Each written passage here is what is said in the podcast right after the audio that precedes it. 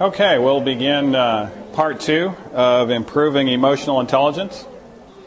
And uh, by the way, we ran out a little bit of time. How many of you took the EQ test? Uh, good, most of you uh, did.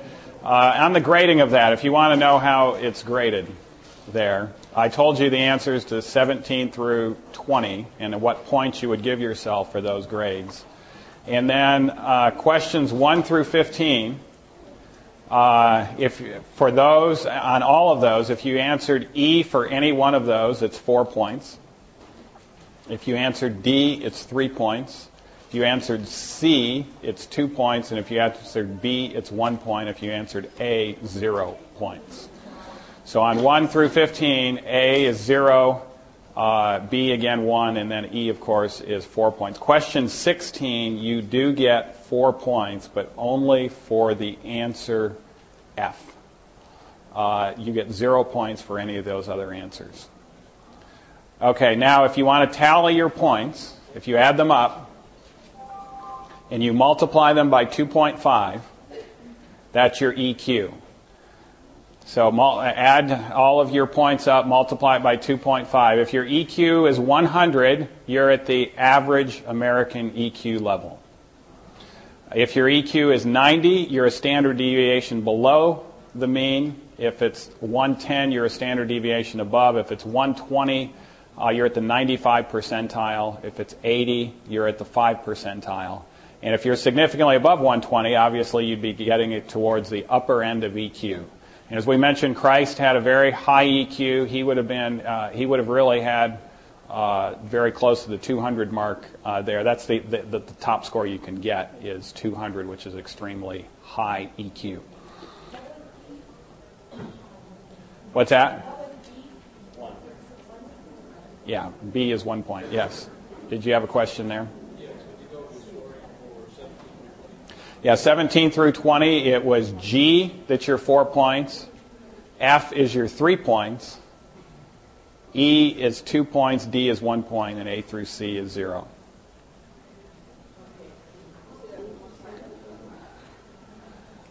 Seventeen through twenty, D. Yeah, that's seventeen through twenty. All the others. That's right. First 15 is what I said before. All right, so that's how you can find out your EQ. Now, that is a, a limited EQ test. If we're doing a comprehensive EQ test, it's going to be about 120 questions. So this will give you a clue as to where your EQ is at. But uh, if you want a comprehensive EQ test, you might want to take some of those on the web. You'll have to pay money for them, et cetera, uh, to get that, those EQ tests. Okay. The science of happiness, which of course has a lot to do with emotional intelligence. If you remember, uh, well, I talked a little bit about IQ and EQ. Let's just go over it because some of you weren't in the last uh, program. 550 people born in Scotland in 1921 whose mental ability had been tested at age 11 and again at 80. So this is IQ, where a study determined if intelligence over a lifetime was linked to happiness. In older people, there seems to be no relationship between how well they do on tests of their IQ and thinking memory skills and how satisfied they are with their life. The researchers found no relationship between satisfaction scores and cognitive ability. Now, does that mean highly intelligent people can't be happy? No, it just says there's no relationship. Their likelihood to be happy is just as good as someone who does not have an high IQ. While not linked to happiness, intelligence does have an impact on how people function in old age. In other words, you will function better at a higher IQ level. But as we mentioned, EQ is very much related to not only success in life, much more related to success than IQ is, but it's also very much related to um, your happiness in life. Happiness of Americans the last 30 years. Americans are less happy today than they were 30 years ago.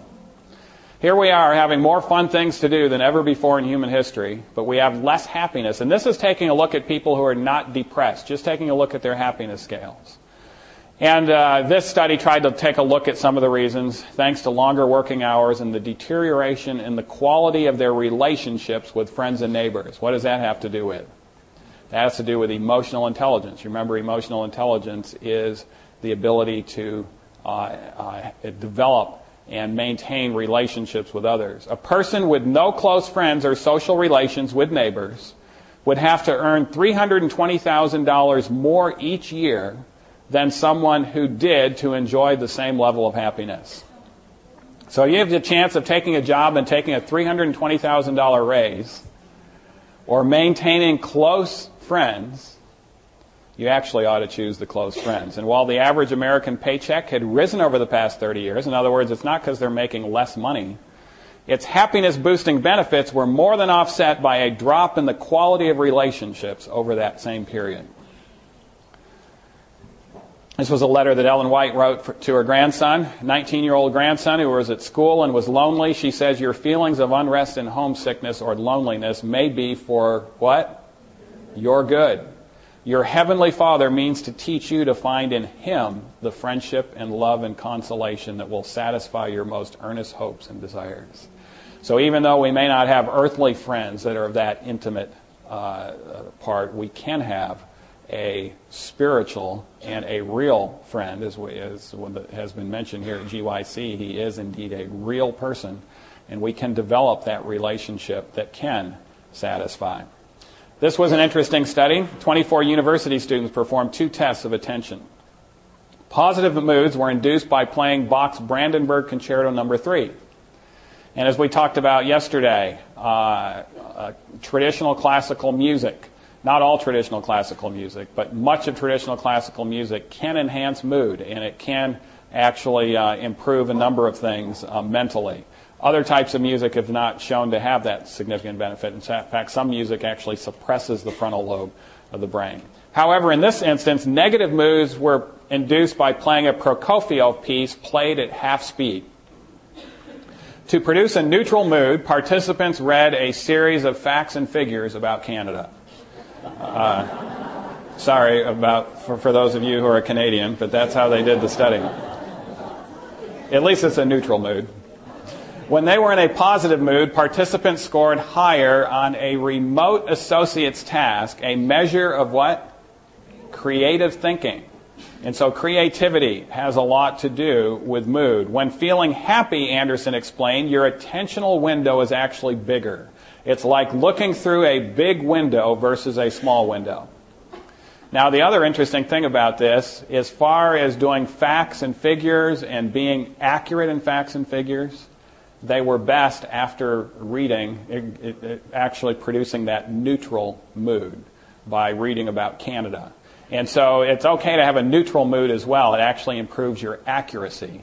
But as far as creativity is concerned, it's better uh, after you are happy. And there are effects of happiness that go beyond just mental effects. An experiment that exposed healthy volunteers to a cold or flu virus. You wonder how this passed the ethics review board of some of these universities.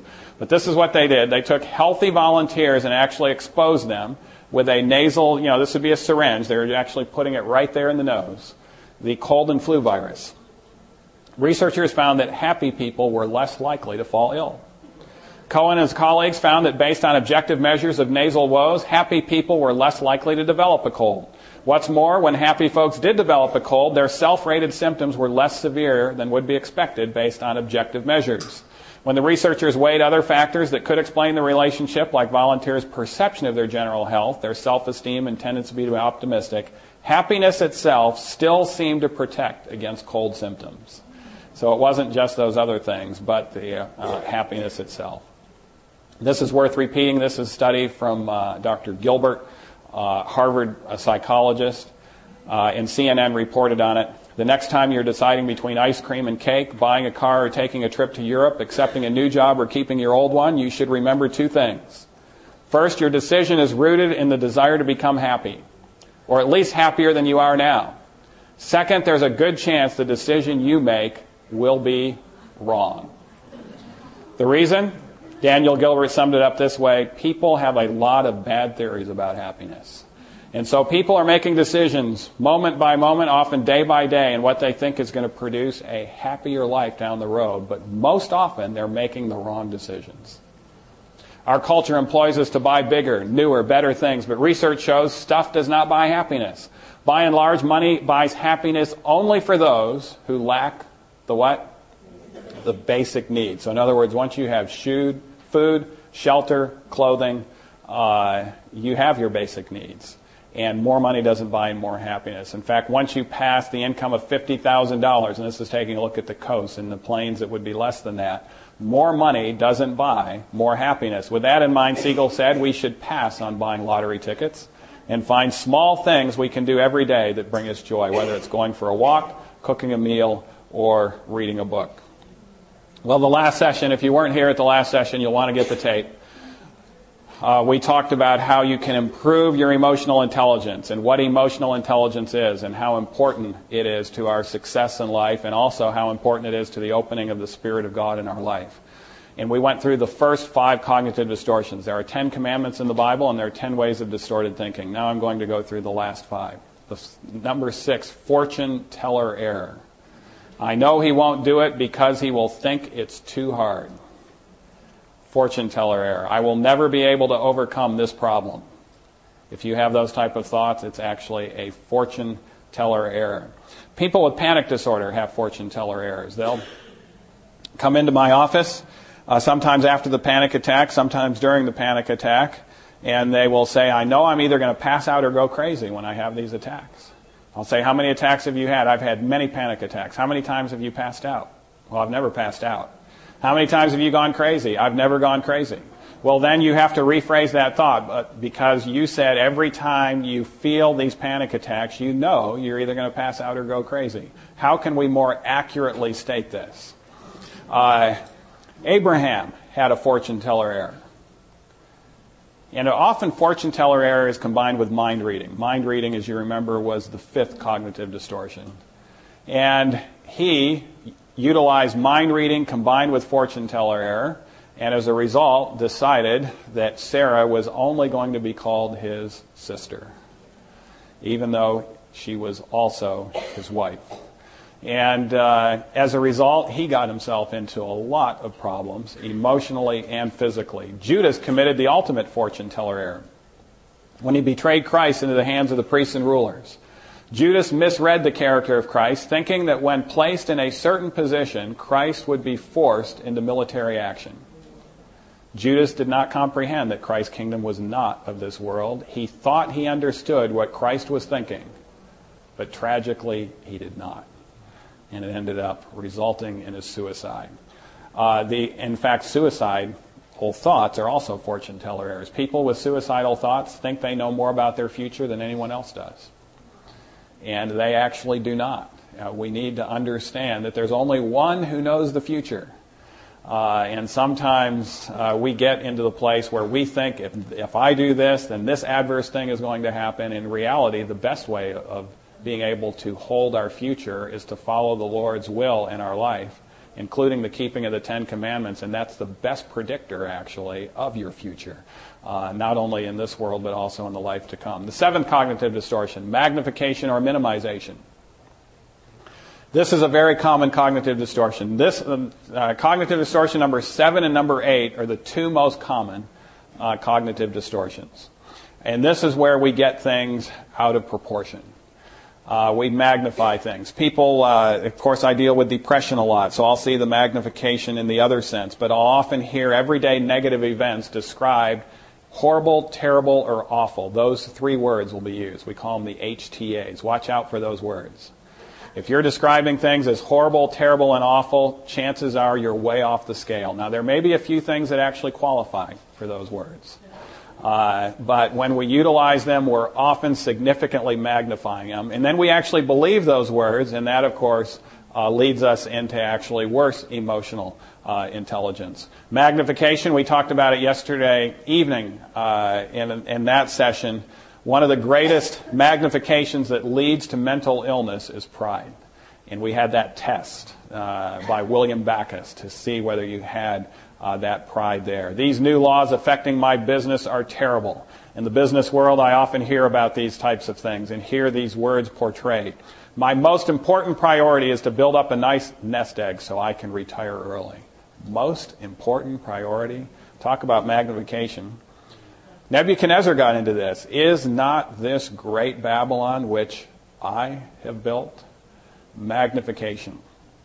And it produced such problems that it required a seven year depression recovery program uh, for him uh, to overcome that, plus some cognitive behavioral therapy. I will exalt myself above the Most High. Magnification is how it started. This was the cognitive distortion of Lucifer. And then there's minimization. The five foolish virgins minimize the importance of having adequate oil in their lamps. By the time they came to their senses and realized their need, it was too late. The problem of not seeing things accurately, minimization. When we have magnification, by the way, we tend to lose our frustration tolerance. That's when we have a problem with patience. Those who have a problem with patience actually have low frustration tolerance. And uh, there's a, a little song that I've uh, utilized. Uh, I, uh, I don't I don't know that any of my uh, boys are here. They were for the last session. Uh, I don't see them here for this one, but they won't mind. They know that I tell this story in public about them. but this was a couple of years ago. They enjoy playing baseball. And uh, we were uh, playing baseball out there in the field, and the temper started to flare. And I tried to get the tempers back in line and explain some things. I wasn't getting them in line, and the tempers were even getting worse. And so, as the adult on the field, I brought the game to a sudden halt. And about half of the boys were actually pleased that I had done so, uh, and the other half were not pleased that I was that I had done that. But both groups actually were not allowed to leave that field, even though the game was closed, until they sang this song to me by heart. And you know, when your emotions are out of control, your ability to learn is hampered. And so they were out there for a while until they were able to uh, sing this song to me by heart. And the song just went like this. I don't like it, I don't like it, it's okay, it's okay, I can stand it anyway, I can stand it anyway, I'm alright, I'm alright. and it, it teaches that even though we don't like something, and yes, it's true, they didn't like something, we can actually stand it.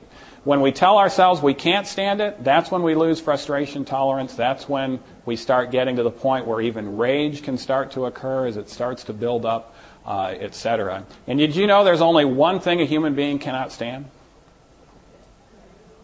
Only one thing, and that's death. Everything else a human being can stand. And so when we tell ourselves we can't stand something, watch out. We are significantly magnifying it. And you know, people that start utilizing curse words, my father taught me early in life, those who use curse words have a limited vocabulary. And that's because they're way off the map. They're not describing things accurately at all. They're way off the map in their description of it. Uh, and they have really uh, magnified it. You know, one of the perplexing things about this, I talked to you about Dr. Ellis, one of the pioneers in cognitive behavioral therapy. Dr. Ellis continues to break the seventh cognitive distortion in his language, even in regards to his talks. Uh, and uh, we need to be careful in regards to this. Here's what Ellen White says When trials arise that seem, what? Unexplainable, we should not allow our what to be spoiled? Our peace. So these are unexplainable trials. However unjustly we may be treated, let not what? Passion arise. By indulging a spirit of retaliation, who do we injure? We think we're injuring the other guy. But we are injuring ourselves at least as much. We destroy our own confidence in God, she says, and we grieve the Holy Spirit. So watch out for LFT. That's the abbreviation for low frustration tolerance. And this is an important principle to teach. A couple of sessions ago in our 10 day depression recovery program, we had an individual who had problems with rage. Uh, she was a young mother. And the problem was she was at least perceptive enough to recognize her emotional problem might actually even injure her own child someday. And so she came with her husband, who also had some issues, and they also came with their child to the uh, program. Uh, and uh, with, in our session, uh, we have uh, a, a, good cognitive behavioral therapist, and you know we only have 10 days with them.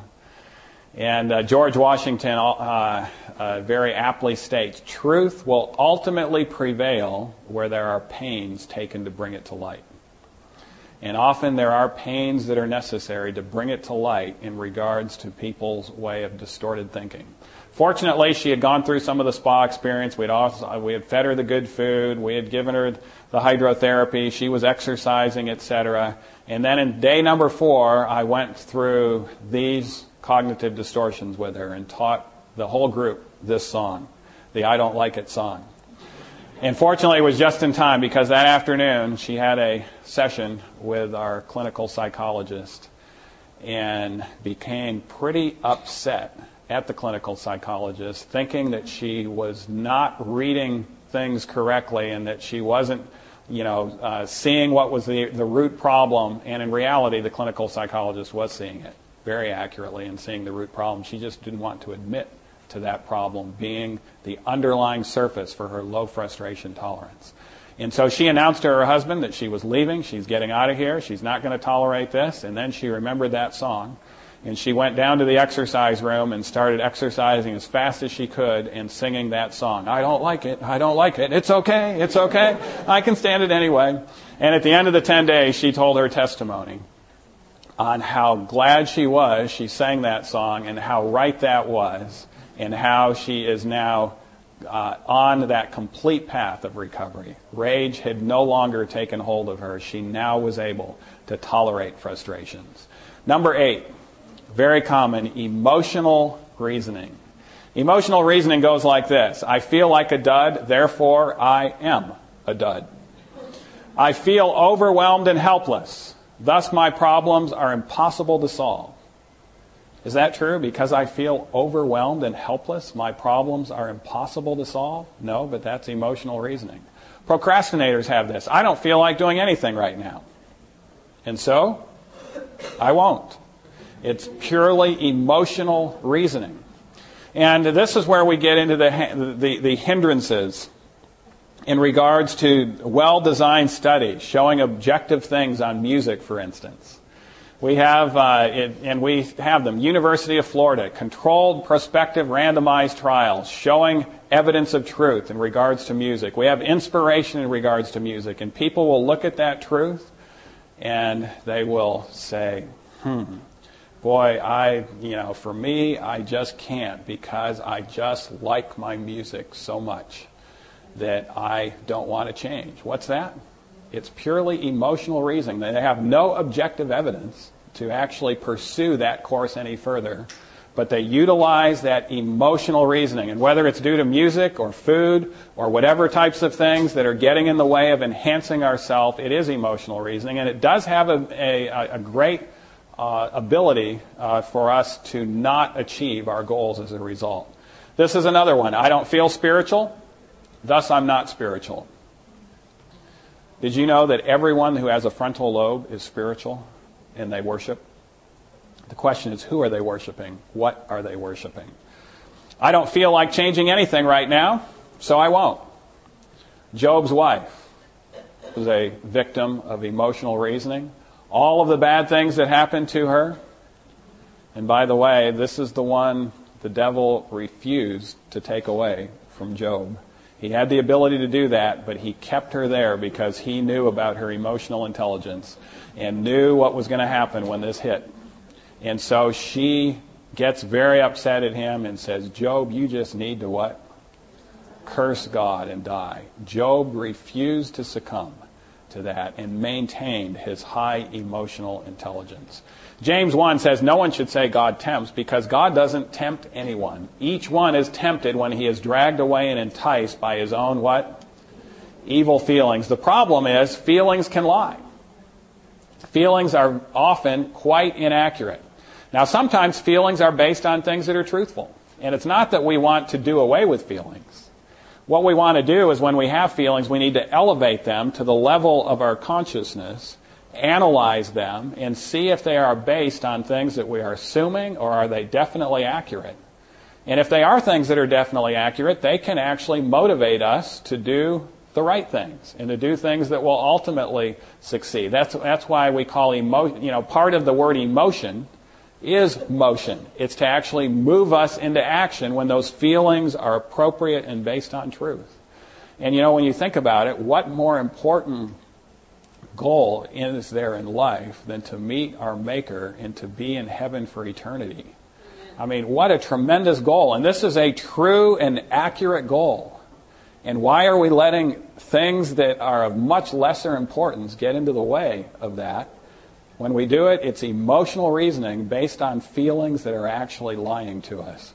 But in reality, we should have that high motivation in regards to the, the true and accurate things in life. One of the greatest tendencies for emotional reasoning, Ellen White tells us, tends to come in in regards to what subject? Marriage. Marriage is something that will influence and affect your life both in this world and in the world to come.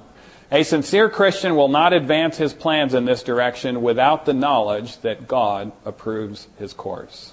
I would not be understood to mean that anyone is to marry one whom he does not love. This would be sin. But fancy and the emotional nature must not be allowed to lead on to ruin.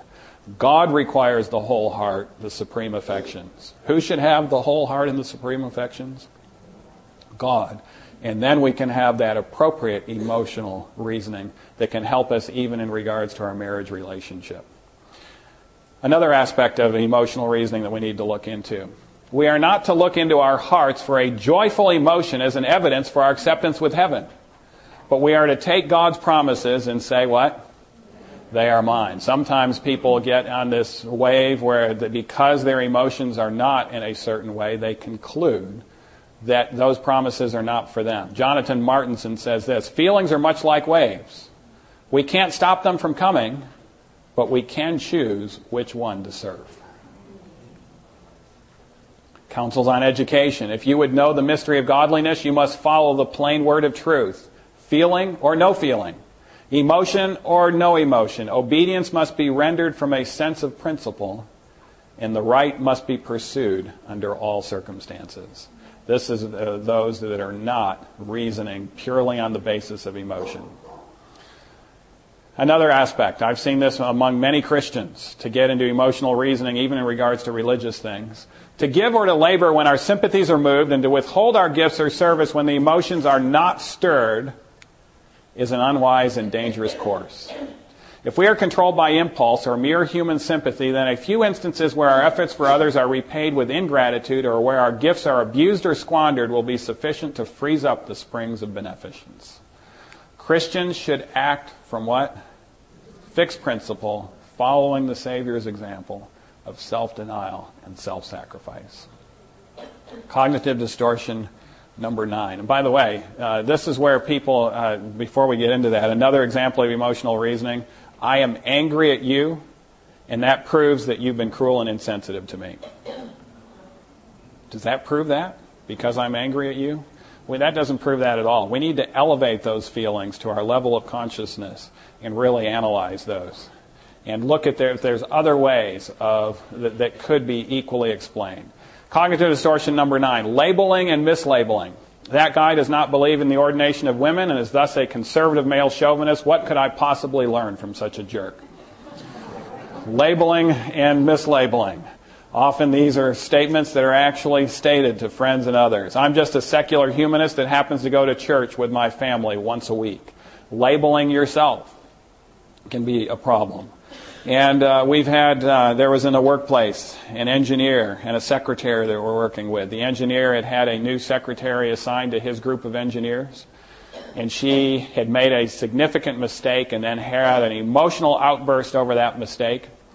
And the engineer saw that occur, told the other engineering friends about what had happened, and then labeled her, we have a irritable idiot as our new secretary. First, he gave the label, then he tried to give the explanation, uh, etc. Well, eventually, that label got back to her, and she told the other secretaries that we have a male chauvinist as an engineer here. And everything he did, she tried to prove her label, and everything she did, he tried to prove his label, and around and around they went with their labels and mislabels. And then there can be a problem with even labeling yourself. We need to be careful in regards to those things. Uh, we had someone who was going through our weight loss program. We have a 10 week program that's highly successful that we run at the office occasionally called Best Weigh, W E I G H. And part of Best Weigh is uh, recognizing food addictions. And by the way, this is something that's not widely known. A lot of people say, well, if you're obese and you're having a problem with uh, food, it's not like alcohol. You know, alcohol you can just stop abruptly, or tobacco you can stop abruptly and gain the victory. But with food, if you're addicted to food, you can't just stop eating. You'll hear this a lot. And so, because you can't stop eating, you're always going to have this tendency, and thus you're going to always have a tendency for obesity and overweight and really never be able to succeed in that realm. And I have to remind people there is no one that's addicted to all foods. For instance, I have yet to find a person who's addicted to broccoli. they may be addicted to what they put on the broccoli, but they're not addicted to broccoli. And you know, God's choices are that way. God wants us to have freedom of choice. And you know, my, my wife likes mangoes. But we found out she had an allergy to mangoes, and I had to tell her the sad news that I thought she ought to quit eating mangoes. As much as she loved mangoes, she didn't break out into a sweat. She didn't say, Neil, how am I ever going to be able to live without mangoes? Uh, you know, she'd prefer to be able to eat them, but the, even God's choice is that way. They don't have that pull, that addiction that is there. But when you talk about ice cream to some people, it can have an issue. And this individual was addicted to ice cream. She recognized that addiction. She was doing well. She was losing weight. And by the way, each week there's usually another addiction. Usually there's about 10 food groups for those that are significantly obese, or, or not food groups, but particular foods that they have this addictive relationship to. Uh, and so several weeks into the program, of course, her family wasn't attending the program, but several weeks into the program, she felt kind of down in the evening, a little bit lonely, opened up the refrigerator, and there was a new Haagen-Dazs that someone had just set in there. And she says, well, one scoop isn't going to hurt me. So she takes one scoop and starts eating it. And then she starts thinking about what she did. And then she says, That proves it. I'm nothing but a pig. Notice the label? After she labeled herself that, she went back into the refrigerator and ate the whole half gallon. And so uh, this is what can happen with the mislabeling of self. I'm just a hypocrite and will always be one. I know I said that pastor is lazy, and now I'm going to prove it. Let's be careful in regards to these labels. Shimei knew that David had been blessed of God and anointed as king of Israel. He knew that as a fact. Yet in David's hour of humility and need, Shimei followed David from a safe distance, cursing him as he went, filling him with labels. And by the way, David was tempted to succumb to emotional reasoning there, but he did not. Shimei engaged in this dangerous practice of labeling. While David had sinned, Shimei set himself up as a judge by labeling David with curses. And there are other examples of those who wouldn't label. Personalization. This is when we confuse influence with control. The sixth grader comes home from, with D's and F's on the report card. The mother breaks down in tears and says, I'm a failure as a parent. Is that true? She, is she a failure because her sixth grader is failing? No, it's not. That sixth grader has some responsibility himself in that classroom, etc. Now, she might be able to learn how to be a better mother uh, she has influence over a sixth grader. She doesn't have control. Samuel, also personalized. You remember when the Israelites rejected the prophet and decided to set up a king. And Samuel started to take that personally. And do you know what the Lord told him? This isn't against you, it's against me. When Jesus sent out the disciples two by two, people rejected their message. The disciples personalized the rejection and wanted to call fire down from heaven. The people were not rejecting the disciples, they were rejecting Christ, but the disciples had fallen into the trap of personalization. Haman took the refusal of Mordecai so personally that he was willing to wipe out the entire Jewish nation to get revenge on one man. Talk about personalization. That was personalization to the max. Ellen White says even the thoughts must be brought into subjection to the will of God, and the feelings under the control of what? Reason and religion. Our imagination was not given us to be allowed to run riot and have its own way without any effort at restraint and discipline. If the thoughts are wrong, what else will be wrong? The feelings will be wrong, and the thoughts and feelings combined make up the moral character. Paul says, whatsoever things are what?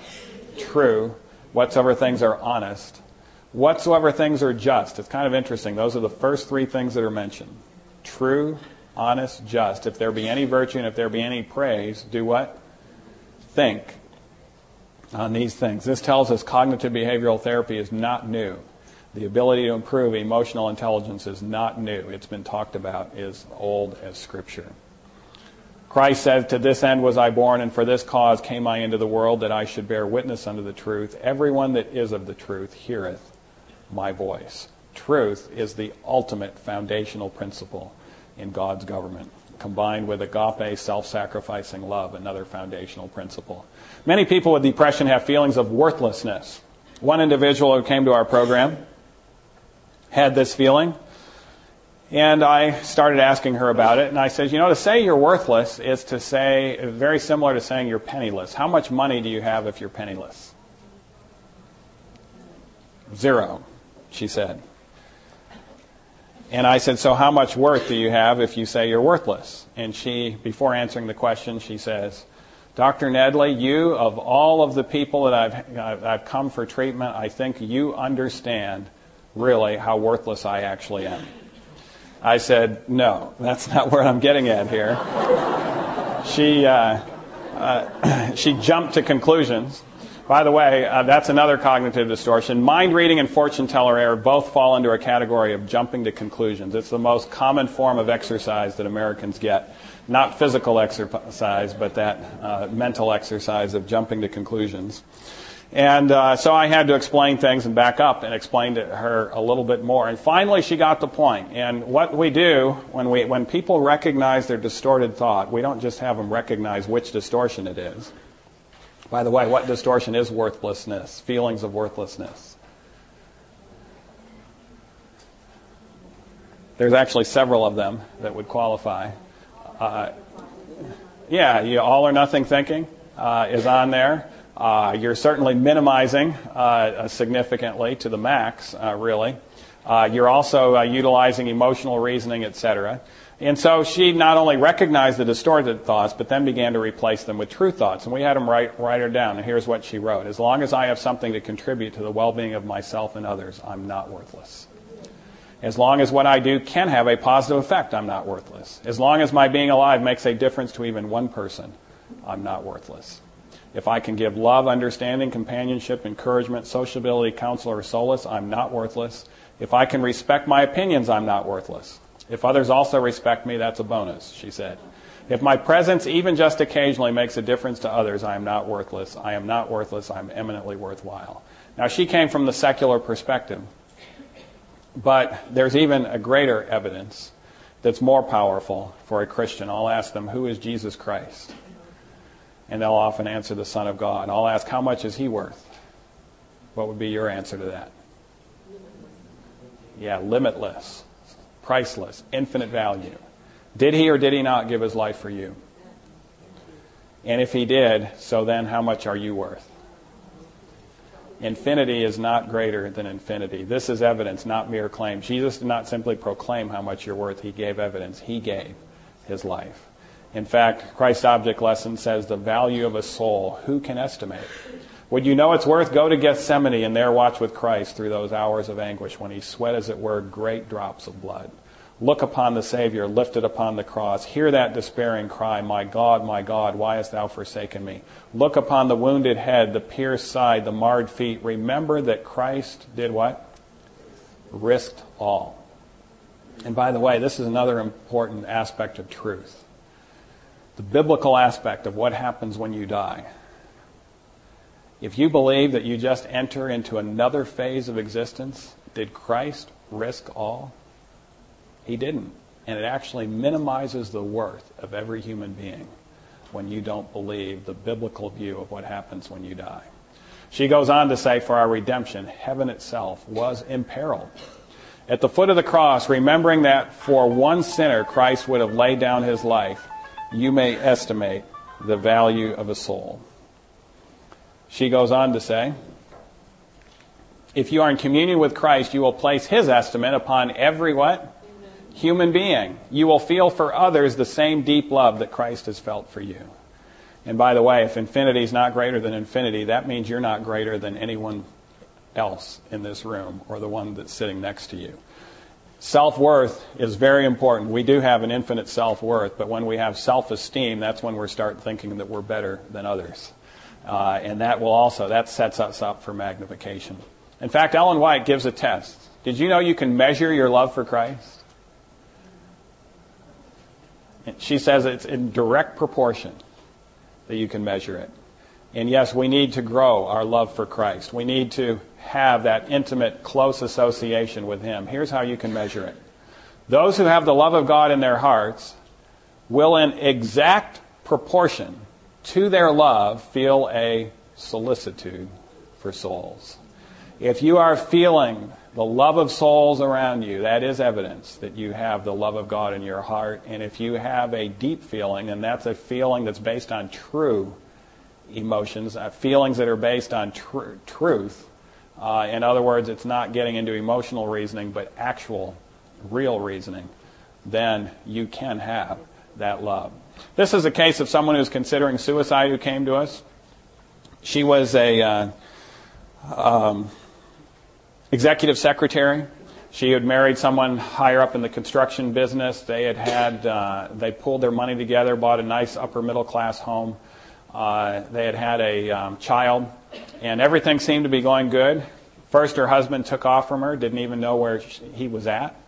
Then uh, she goes in for a well baby check and finds out at the six month checkup that her baby's going blind. And unless um, very sophisticated surgery is done, it's going to lose its eyesight. And then the ne- very next day, she comes into the office and her boss says, I'm moving the business out of state and you're going to be without a job in two weeks. She'd already lost her husband's income. She was losing hers. She was going to lose her house. Her baby uh, was in jeopardy. There was going to be no insurance there for any sophisticated surgery. And here's what she stated I would be better off dead. My baby would be better off without me. My parents don't want me and would be happier if I weren't around. Keith didn't want me, so nobody probably ever will. I'll never be able to manage my life alone. We had her analyze those statements. Turns out this one here was purely emotional reasoning. She checked with her father, and her father said, You can move in with us as long as you need to until you get your feet on the ground. She began to analyze Keith. Keith had gone from one person to another in quick succession before he had ended up with her. She began to uh, find out. She had assumed those type of things, but she found out there was a surgeon in Oklahoma City who could provide this surgery for the Medicaid rates and would be willing to do so. And so, after further investigation and recognizing distortions in her thoughts, she wrote the true things. I refuse to believe I would be better off dead. My life is in God's hands. Killing myself says I know more about my baby's future than God does. She recognized the fortune teller error there. My baby wouldn't be better off without me. I'm her mother, and she is entitled to the best of me. We can rebuild our lives. Keith never knew what he wanted in a relationship and never wanted anybody for very long. I deserve better. I can manage my life. And so you can see the significant difference that takes place with cognitive behavioral therapy. Same activating events, but now the beliefs are true and accurate, and the emotional consequences are dramatically changed. Be transformed, says Romans, by the what? Renewing of your mind. That's getting those thoughts into what is accurate and true. And Ellen White says this self discipline must be what? Practiced. An ordinary mind, well disciplined, that talks about an average IQ there, but well disciplined, so that's EQ, will accomplish more and higher work than will the most highly educated mind and the greatest talents without self control. George Washington's statement, truth will ultimately prevail where there is pains taken to bring it to light. Solomon said, For as he thinketh in his heart, so is he. Again, ancient evidence for the power of thought.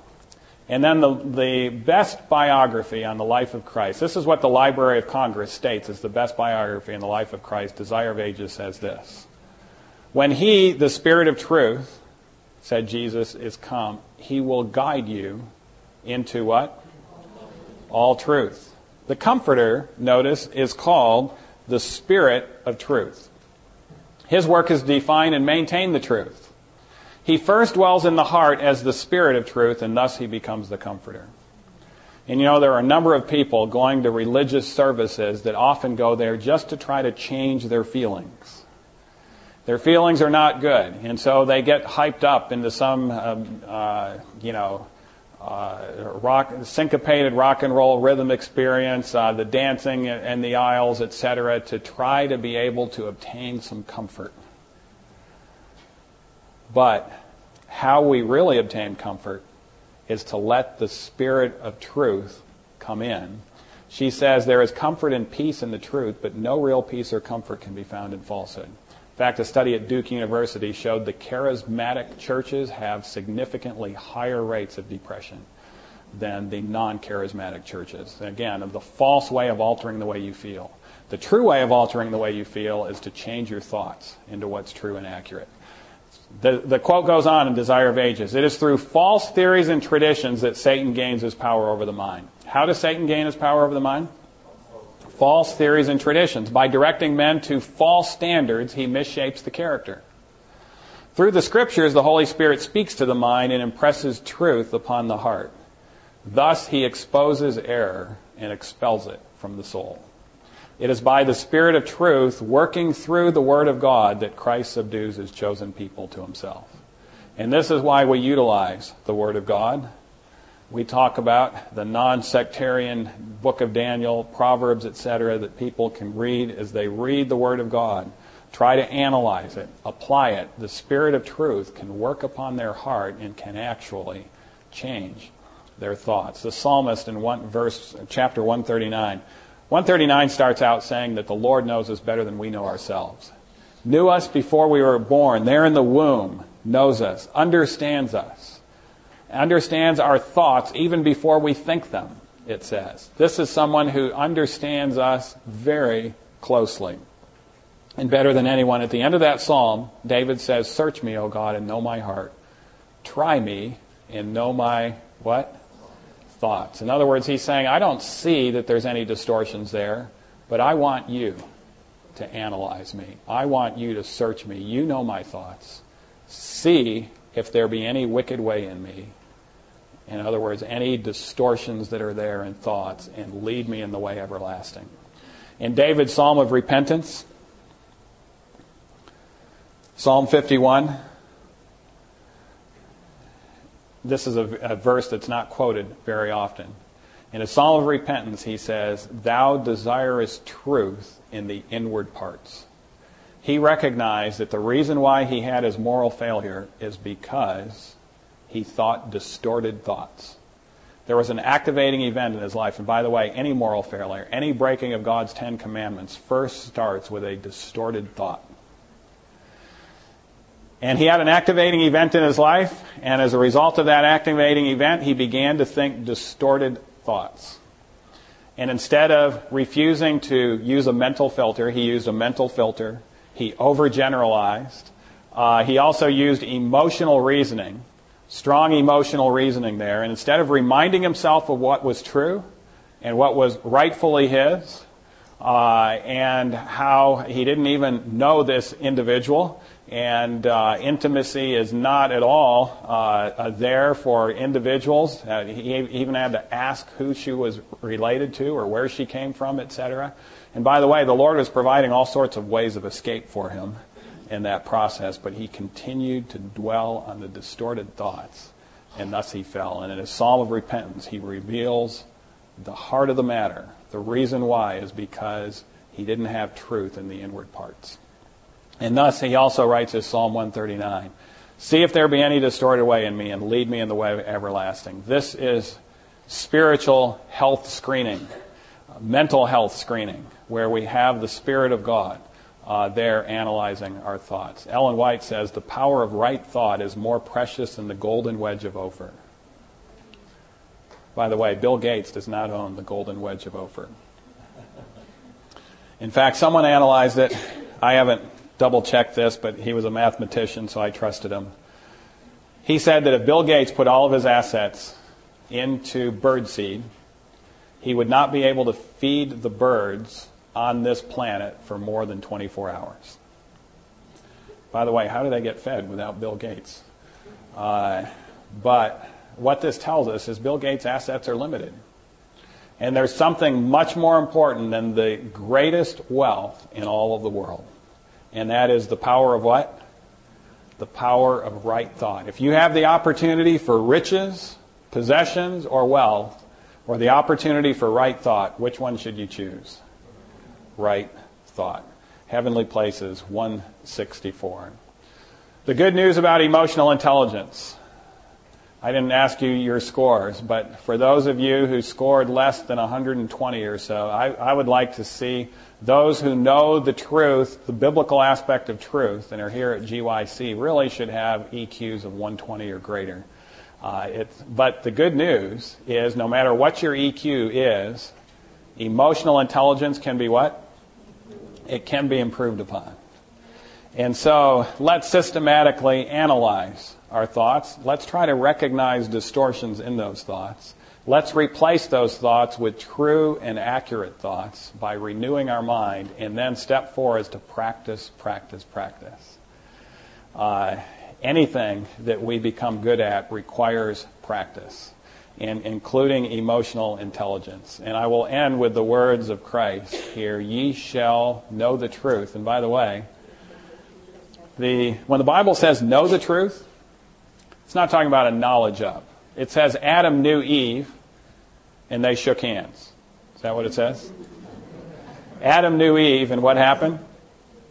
Eve conceived. It was an intimate knowledge, an intimate association. And this is the same word that Christ is using here. Ye shall know the truth. It's part of our everyday thought moment by moment, thinking accurate thoughts. Ye shall know the truth, and what will be the result of this? The truth shall make you free. And this is what happens to those who go through this process. They thought their problems were due to others, how others were treating them how they weren't good looking enough or successful enough or rich enough to be successful or happy, and now they recognize that their problems were actually due to them, their emotional problems. And as a result of correcting those emotional problems, it is though they have been set free, and they will talk about that. I have been set free in this process as a result of knowing the truth and applying the truth uh, to their life.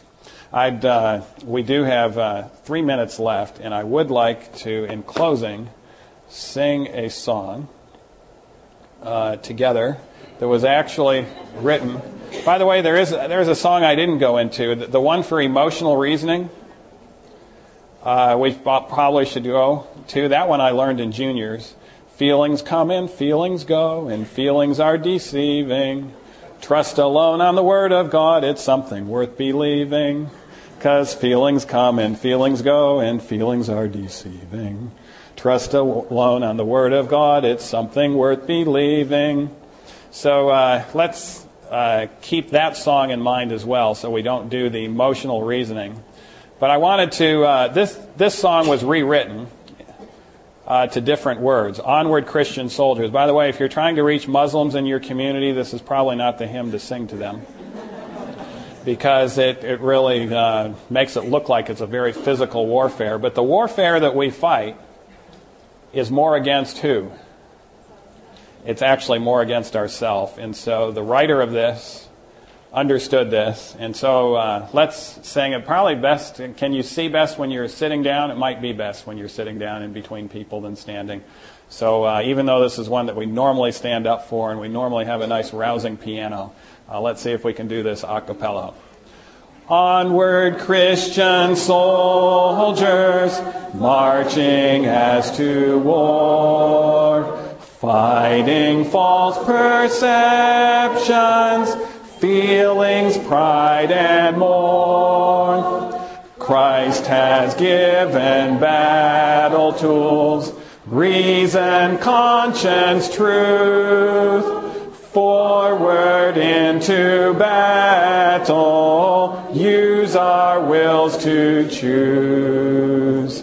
Onward, Christian soldiers, marching as to war with the cross of Jesus going on before. Let's raise it up a little bit. When the Spirit of truth is come, to all truth he guides. There is comfort, peace with truth, There is none with lies. By deception, Satan gains power o'er the mind. Through the word of truth, the Spirit subdues humankind.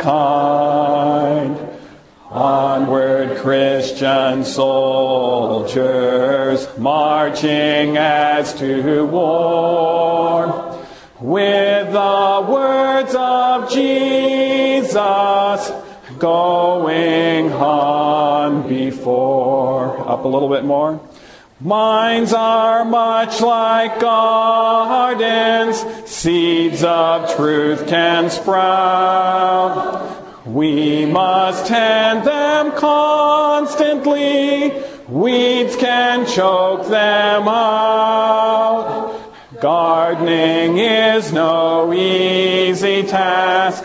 We must do our part. Christians must be vigilant. Life's a battle march. Onward, Christian soldiers, women, men, and youth.